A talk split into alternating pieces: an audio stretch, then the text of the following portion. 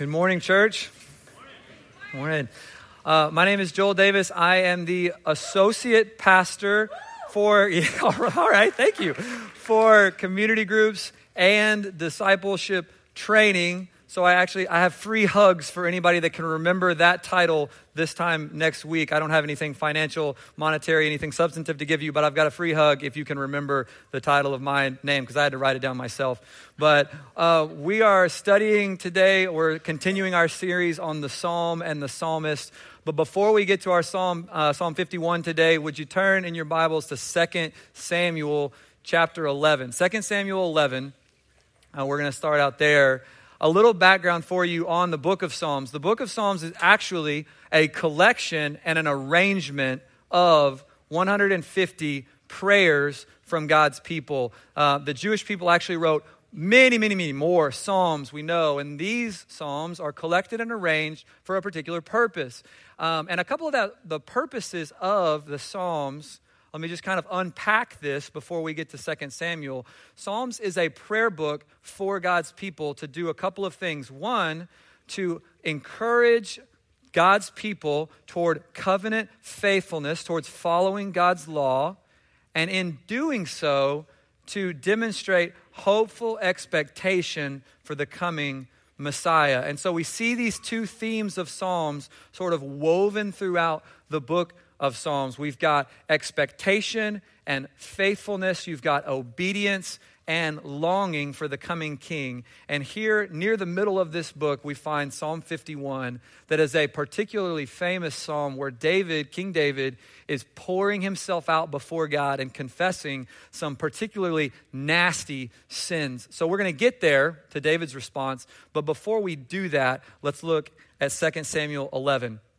In 2 Samuel 11, at this point in the history of Israel, David ha- is achieving incredible success. Between David and Solomon, we have kind of the apex pinnacle of the kingdom of Israel. And so it says in the chapters leading up to this that God has made a covenant with David. Uh, God is giving David rest on all sides from his enemies. And so David, militarily speaking, is beasting up on the land of Canaan and providing Israel security and safety from its enemies at this time. And then we come to 2 Samuel chapter 11, and something particularly strange happens. So read with me in verse 1. In the spring of the year, the time when kings go out to battle, David sent Joab and his servants with him and all Israel. And they ravaged the Ammonites and besieged Rabbah, that is the capital city of the Ammonites. But David remained in Jerusalem. Literally, the Hebrew there, the phrasing is David sat at home. And so, what the author is trying to do for us is to establish a tension. Wait, whoa, whoa, whoa, wait a minute. David, just a chapter ago, you were the one leading the armies. You were the one winning the victories over and over and over again. Chapters full of the victories of David over the enemies of Israel. And now, David, you're sitting at home. Wait a minute. Why? What's going on? And while it doesn't, while the text doesn't explicitly say that this act in and of itself was sinful, what we are made to take from this is that when we give fertile ground to sinful attitudes and behaviors, we should not at all be surprised by the results. Okay, so let's put that in our own context. Are you prone to alcoholism or substance abuse, and yet you are constantly surrounding yourselves with people that do not condemn that behavior, but give license and praise to that behavior, but endorse that behavior? Are you uh, are you prone to outbursts of anger against your spouse and your kids, and yet you consistently establish expectations on them that no human being could ever uphold, or you're negligent to communicate those expectations, uh, reasonable or unreasonable, to them. And so when they don't meet them or they aren't communicated and that fractures your relationship, you tend to burst out. Are you addicted to pornography? And yet you constantly find yourself late at night where your willpower is low with a device or a TV in front of your face, in front of your fingertips? Are you tempted to cheat on your spouse and yet you are constantly frequenting the desk of a coworker of the opposite sex and engaging in flirtatious behavior and, in, and just encouraging that infidelity in your own heart when we create fertile ground? For sinful attitudes and behaviors, we should not at all be surprised at the results. And the results are in starting in verse 2. So it happened late one afternoon when David arose from his couch and was walking on the roof of the king's house that he saw from the roof a woman bathing, and the woman was very beautiful.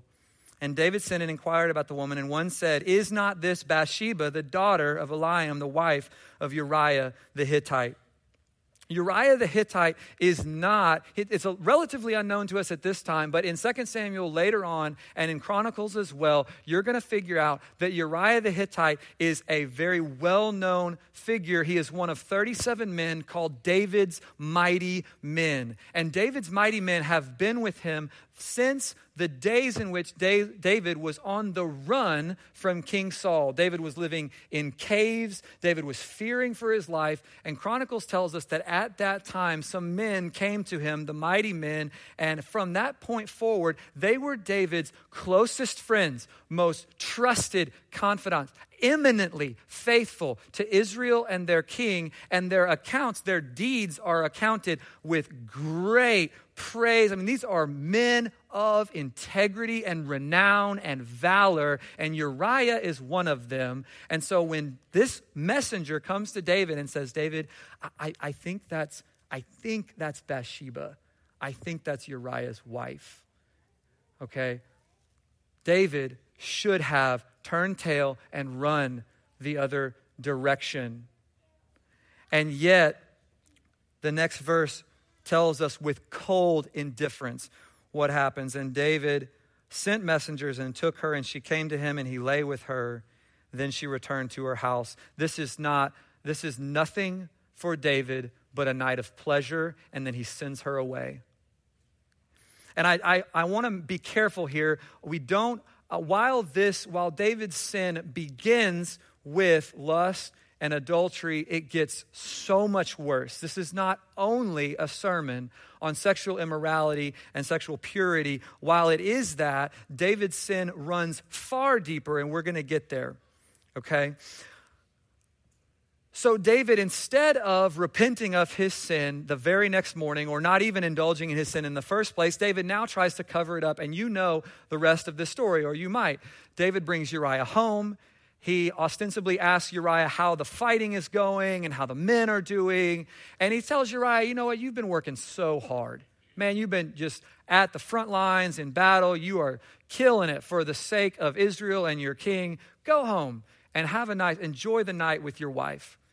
And David wakes up the next morning. He sent Uriah off. He gets up, he goes to get the paper, and Uriah is asleep at the front door of the king's house, it says, with all of the rest of the servants.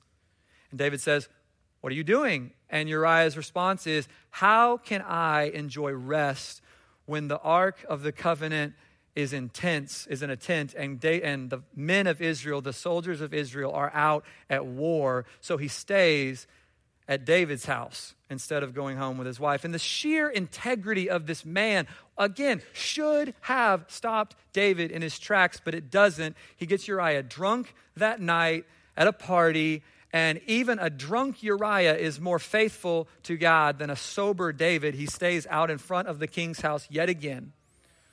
Um, and when David can't entice Uriah to make this look like something um, you know, uh, permissible, David takes matters into his own hands and he sends Uriah back out to the front lines and he tells Joab, the commander of the armies, another one of the mighty men, I want you to put Uriah at the front with the fiercest fighting. And when you push up to the wall, when the archers are in range, draw back. And David has Uriah killed. May not be on his, uh, may not be a direct, he didn't stab the knife, but the blood is on his hands. And David, it says, brings Bathsheba into his house, takes her as his own wife, and commentators agree, generally agree, that this was probably so fast, probably so fast, that the people of Israel might not have thought that anything unsavory was going on here. Just, wow, David's such an honorable man. Man, look at what, for, for this sweet widow, he just took her into his own house. What a guy, David. Man. And it says months go by.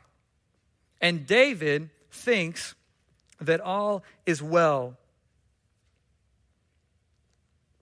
And enter the prophet Nathan in chapter 12. Nathan tells a parable to David. He says, David, I, am I'm, I'm struggling with something recently. See if you can help me out with this. Uh, there's a rich man and there's a poor man. And the rich man has a great deal of sheep and goats. He's got flocks and flocks. And there's a poor man, and he's got one little ewe lamb, and he loves it. It eats from his hand, uh, it sits at the table. It's like a daughter to him. And a traveler came to the rich man, David, and the rich man, instead of slaughtering one of his own lambs to feed to his guests, he slaughters the one lamb that the poor man had. David, what do you think about that? What do you think about the character of the rich man? And David, months later, is incensed, blinded to his own hypocrisy, and says, As the Lord lives, that man deserves to die. But I want you to see ourselves in David's story. I want for you to see how much easier it is to recognize wickedness in someone else than in ourselves. David is, and David actually goes far and above the requirements of the Mosaic law. He does identify that that man should repay that the poor man fourfold. He should give back four sheep for the one sheep that he took from the poor man. And that is the law. That was the law, the Mosaic law at the time. But David says that man deserves not just to give the four sheep back, he deserves to die. And Nathan says, David, you're the man. You're the man. And it's at that point that David pens Psalm 51. So let's turn over there. And I'm going to read the first six verses, uh, and then we'll come back and we'll kind of break it down verse by verse. Have mercy on me, O God, according to your steadfast love. According to your abundant mercy, blot out my transgressions. Wash me thoroughly from my iniquity and cleanse me from my sin.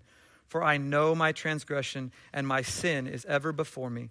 Against you, you only, have I sinned and done what is evil in your sight, so that you may be justified in your words and blameless in your judgment. Behold, I was brought forth in iniquity, and in sin did my mother conceive me.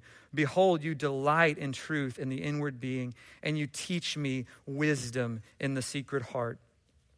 David opens up this psalm by saying, Have mercy on me, O God, according to what? According to something that God has already declared himself to be. In Exodus 34, when God is giving Moses the Ten Commandments, he says, The Lord your God is compassionate, slow to anger, and abounding in steadfast love. So David says, essentially, God, according to who you have already said that you are to me, blot out my sin and he exhausts the language of sin in the Hebrew language. He uses three different words. You can see them.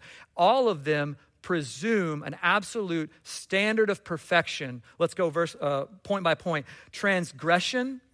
This implies a rebellion against a fighting against that standard. And so David says, God, if you've got a list of people that are rebelling against you, scrub my name off of that list. I don't want to be on, blot it out. I don't want to be on that list anymore. I don't want to be in rebellion against you anymore.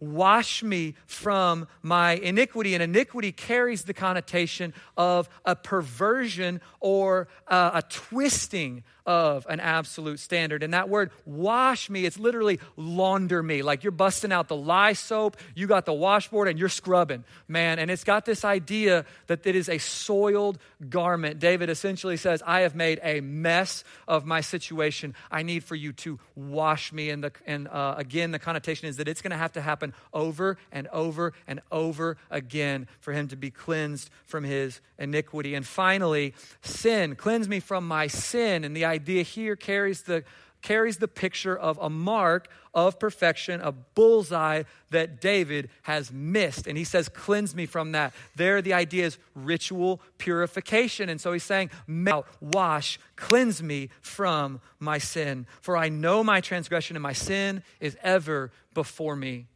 If you have ever practiced genuine repentance to God or to another, you know that that understanding is always in front of you. That realization of your own fallenness, your own wickedness, your own fault in light of the holiness of God. And I'm not saying that we are going to be sort of inconsolably depressed or beating ourselves to death with our sin. Do not hear me say that because that is not godly repentance. What I am saying is there is ever an understanding that God is holy and we are not. My sin is ever before me. And contrast that with someone who is only uh, sorrowful. Eh, they feel bad about what they've done and you know that person that has apologized to, to you for something, or you have apologized to them for something, maybe like a week ago, or five weeks ago, or five months ago, and then you go and do it again, and then you say, No, no, no, no, no, no, no. I apologized for that months ago. We're way past that. Never mind that I'm still doing that thing, right? That's not godly repentance. Against you, you only have I sinned O Lord. And this should jump out to us as the most provocative, offensive line in this psalm because the last time I checked, David's sin was developing a body count, right? David says, Against you and you only have I sinned. And I can only imagine, you know, Uriah's family or Bathsheba off to the side going, uh, Excuse me? Against you and you only? How about me? I got a dead husband, I got a kid on the way, against you only. But David doesn't deny that he has sinned against Uriah or Bathsheba or all of the people of Israel for his terrible representation as king. He just says that compared to the offense against a holy God, all other offenses pale to nothing. Some of us are under the impression that if no one is coming to us angry or wounded, banging on our doors with offenses, that we're okay, that our sin is managed, and that no one is hurting. And David says that is not the case. There is no such thing as a sin without offense because the holiness of God is always offended in our sinfulness and our fallenness and our wickedness and all other offenses pale in comparison. So David says in verse 7 Purge me with hyssop, and I shall be clean. What we are meant to be to be reminded of here is Exodus. And the hyssop plant was something that was used to brush the, to, uh, brush the blood of a spotless lamb over the doorpost of the people of Israel uh, when the Passover uh, happened when the angel of death came to the people of Israel, uh, Egypt, excuse me, uh, in the last of the judgments on Pharaoh. And what David is saying is, I need righteousness to cover me. I need to be purged from my iniquity because it is deep. It is not just a, it's not just something that I carry with me. It is inside of me. And this is one of the central messages of Scripture. You want to know what it is? It is that sin is the most malignant evil in the history of the world, and it is in every single one of us. It's in the best of us. King David is called a man after God's own heart, and yet look at the actions of David. He's saying, No, it's deep. I've got to get it out. Hide your face from my sins. Blot out all of my iniquities. Create in me a clean heart, O God, and renew a right spirit within me. Cast me not away from your presence. Take not your Holy Spirit from me. Restore to me the joy of your salvation and uphold with me, excuse me, uphold me with a willing spirit. Notice every one of those petitions to God is God and God alone working. Nowhere does David says, I'm working, I'm trying, God, to create in me a clean heart. Nowhere does David says, man, God, if you just give me a few more weeks, I will have restored the joy of my salvation to you and I can come to you. No, so often we want to clean ourselves up. We want to try and purge ourselves and we'll take two weeks or two months or two years. And until then, we cannot go to God. And God says, that's not how this works the language there, create in me, that draws us back to Genesis. When the Spirit of God is hovering over the chaos and the darkness of uncreated earth and bringing life and beauty and harmony into creation. David says, God, only you can do this. He is petitioning God to hover over the darkness and the chaos in his own situation, in his own life saying, Breathe life into this because only you can do this. I've got nothing in me. I need you to create in me, out of nothing, a clean heart, oh God. I love the hymn, the Come Ye Sinners. You guys probably have sung it, heard it, but that line, if you tarry till you're better, you will never come at all.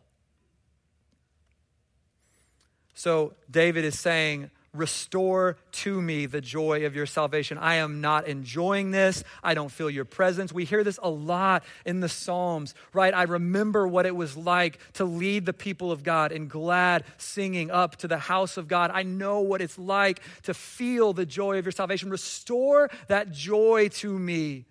But in verse 13, then I will teach transgressors your ways, and sinners will return to you you always unanimous throughout the pages of the Psalms, even in the darkest moments of God's people, there is always a presumption that God will be faithful to restore. That it is not that, that darkness and valley and mire is not the end of that person's story, that God will be faithful to restore to them the joy of their salvation. And so, what David is demonstrating to us is repentance. Now, I know that nowhere in this psalm is the word repentance. In the Hebrew, uh, the word is shub. Okay, say that. That's, really, that's a fun word, shub. Um, that word carries with it the idea of a turn or a return or a restoration.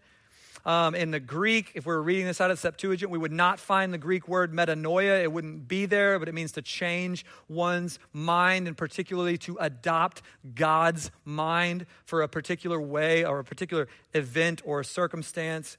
Neither one of those words is here, but it's undeniable to me that David is demonstrating this practice of repentance. And repentance is something that we are going to have to make a practice of. Most of us think that we are managing our sinfulness. And the Bible says that you do not manage sin. Genesis 4, verse 7. Sin is crouching at the door, it desires to dominate you. Okay? You don't put on the gloves and get in the ring and go toe to toe with sin. That's not your job.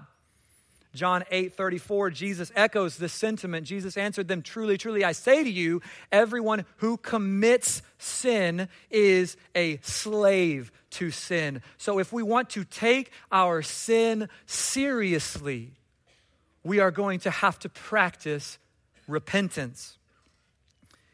And I want to suggest to you today that there are two things that will prevent you from practicing repentance. Um, Charles Spurgeon calls it the throne of grace. You will never practice repentance if you don't believe that God is on a throne. So let's talk about that first. I think a lot of us live as functional atheists, where the Bible is inspirational, no more so than Shakespeare or Rocky Balboa. Some of y'all like, oh my gosh, he just compared Shakespeare to Rocky. But little, have you ever seen the first one? I mean, it's inspirational, right? inspirational, but no more so than any other classic work of literature or fiction probably chocked full of errors, probably for a bygone culture.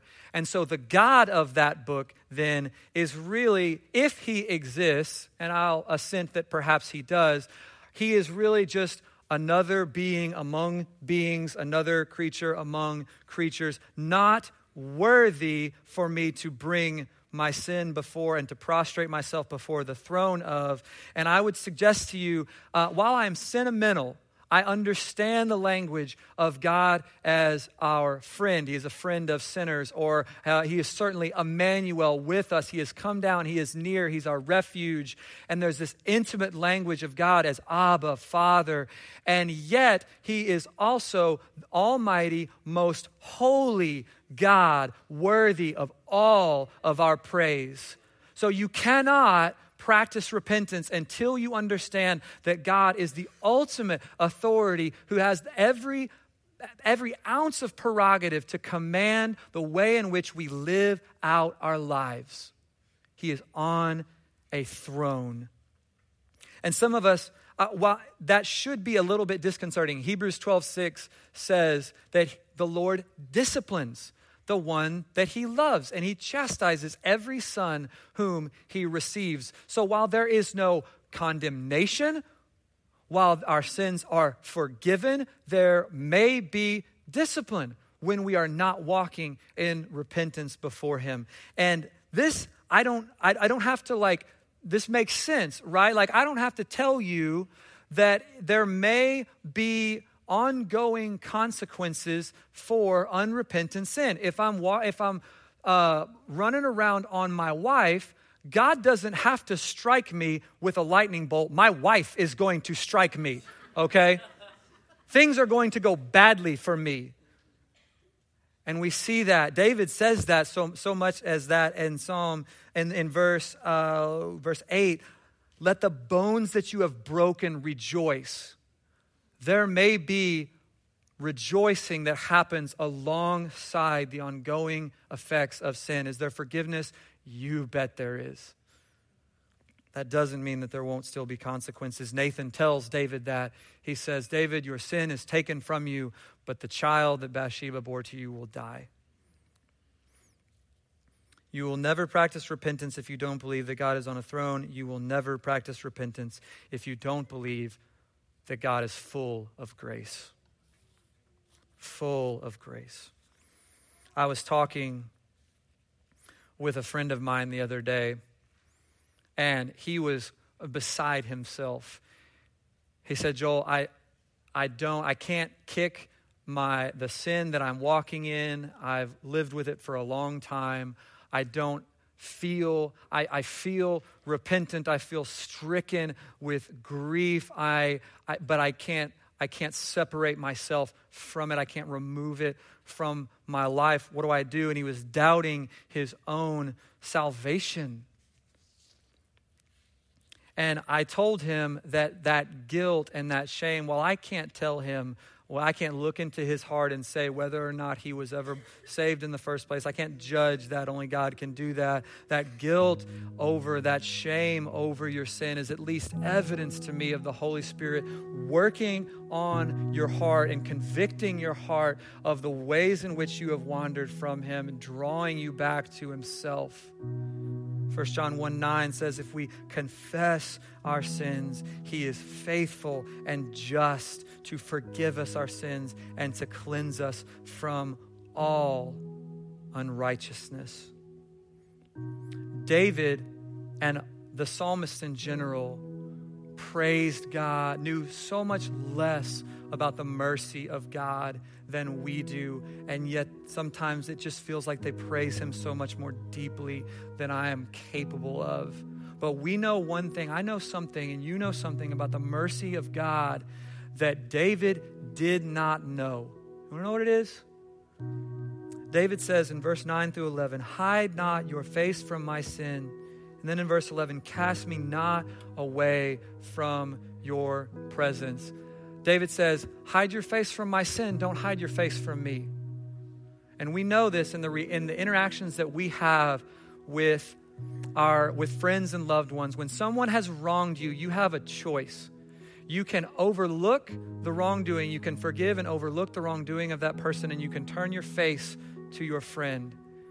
Or you can overlook, you can focus in on the wrongdoing, and you cannot be in fellowship with that person. You have a choice. And David says, Don't hide your face from me, hide your face from my sin. And what we know now that David didn't know is that some 2,000 years ago, Christ Himself hung on the cross and looked up at the Father. And for the first time, in the history of eternity, the Father did not look back at the Son. And he said, My God, my God, why have you forsaken me? We know why. You and I know why. The Father turns his face from his only Son so that he can turn his face from our sin.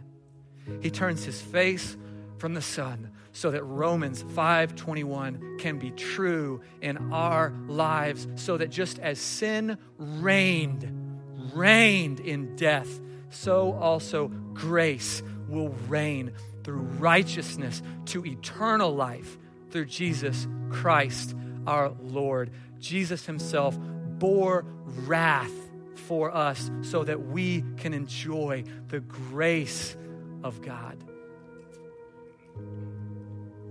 so that we can have a new heart, a new mind, a new spirit created in us that will never, ever, ever be cast from His presence. Praise God. Let's pray. Father, I pray that this truth would go down deep in our lives today, God. You are enthroned over all of creation, but you are enthroned in grace for those of us that claim your name, for anyone that claims your name. Father, would you create out of nothing a clean heart in us? Would you restore us, renew a right spirit with us? Would you cause us to remember that you are on a throne, but that you are full of grace? We pray all these things in the mighty name of Jesus. Amen.